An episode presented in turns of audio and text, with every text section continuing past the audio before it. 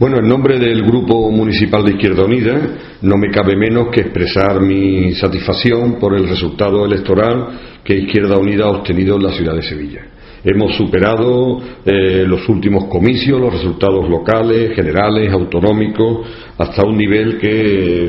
era desconocido en los últimos años. Esto me conduce a felicitar a todos los militantes y a la organización de la ciudad de Sevilla y sobre todo agradecerle a los votantes la recuperación de una confianza que a todas luces se demuestra con estos resultados. Lo que ha sucedido este domingo en las urnas demuestra además que miles de ciudadanos, de sevillanos y sevillanas,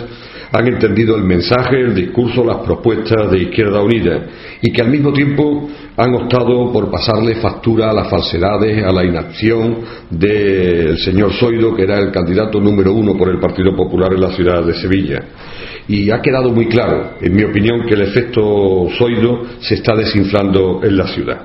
Y ello porque fundamentalmente la gente, después de cerca de un año ya de gobierno popular en la ciudad de Sevilla, ha visto que ni era el alcalde del empleo, cómo rechazaba las propuestas de Izquierda Unida para un plan de choque, cómo las medidas que tienen que ver con la formación para la inserción laboral, los talleres de empleo, las escuelas taller, los talleres prelaborales, el bonobús solidario, han ido quedando desgraciadamente en el tintero para la política del señor Zoido. Y en ese sentido hay que censurarle también que las políticas de transparencia, de contratación relacionadas con solo la presentación del carnet de identidad, han han quedado claramente olvidadas, puesto que son docenas de personas que por razones familiares o por la militancia en el Partido Popular han, se han contratado en la ciudad de Sevilla en los últimos días.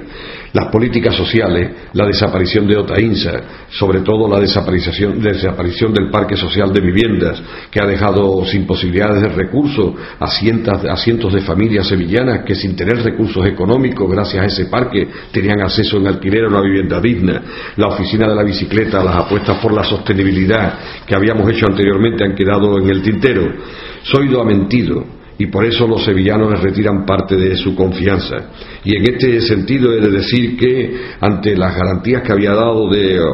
de inversión pública, obras, plazas, plantillas, inversiones, mejora, participación, pues han quedado en el olvido, sobre todo ese maravilloso ejemplo que habíamos puesto en marcha de presupuestos participativos y que permitía a miles de sevillanos y sevillanas cogobernar la cosa pública con el gobierno de la ciudad. En este sentido, finalmente, he de decir que estos resultados, a, la, a expensas de una valoración más ajustada cuando conozcamos en detalle los mismos, pero ha demostrado que la democracia está viva, que hay un pensamiento crítico en la ciudad de Sevilla, que los ciudadanos saben discernir perfectamente entre el populismo y la realidad y que aquellas ofertas y propuestas del Partido Popular han quedado en agua de borrajas. Así lo han confirmado los sevillanos y han puesto eh, y han subido y han permitido que haya una subida muy importante de Izquierda Unida. En este sentido, acabaré diciendo que eh,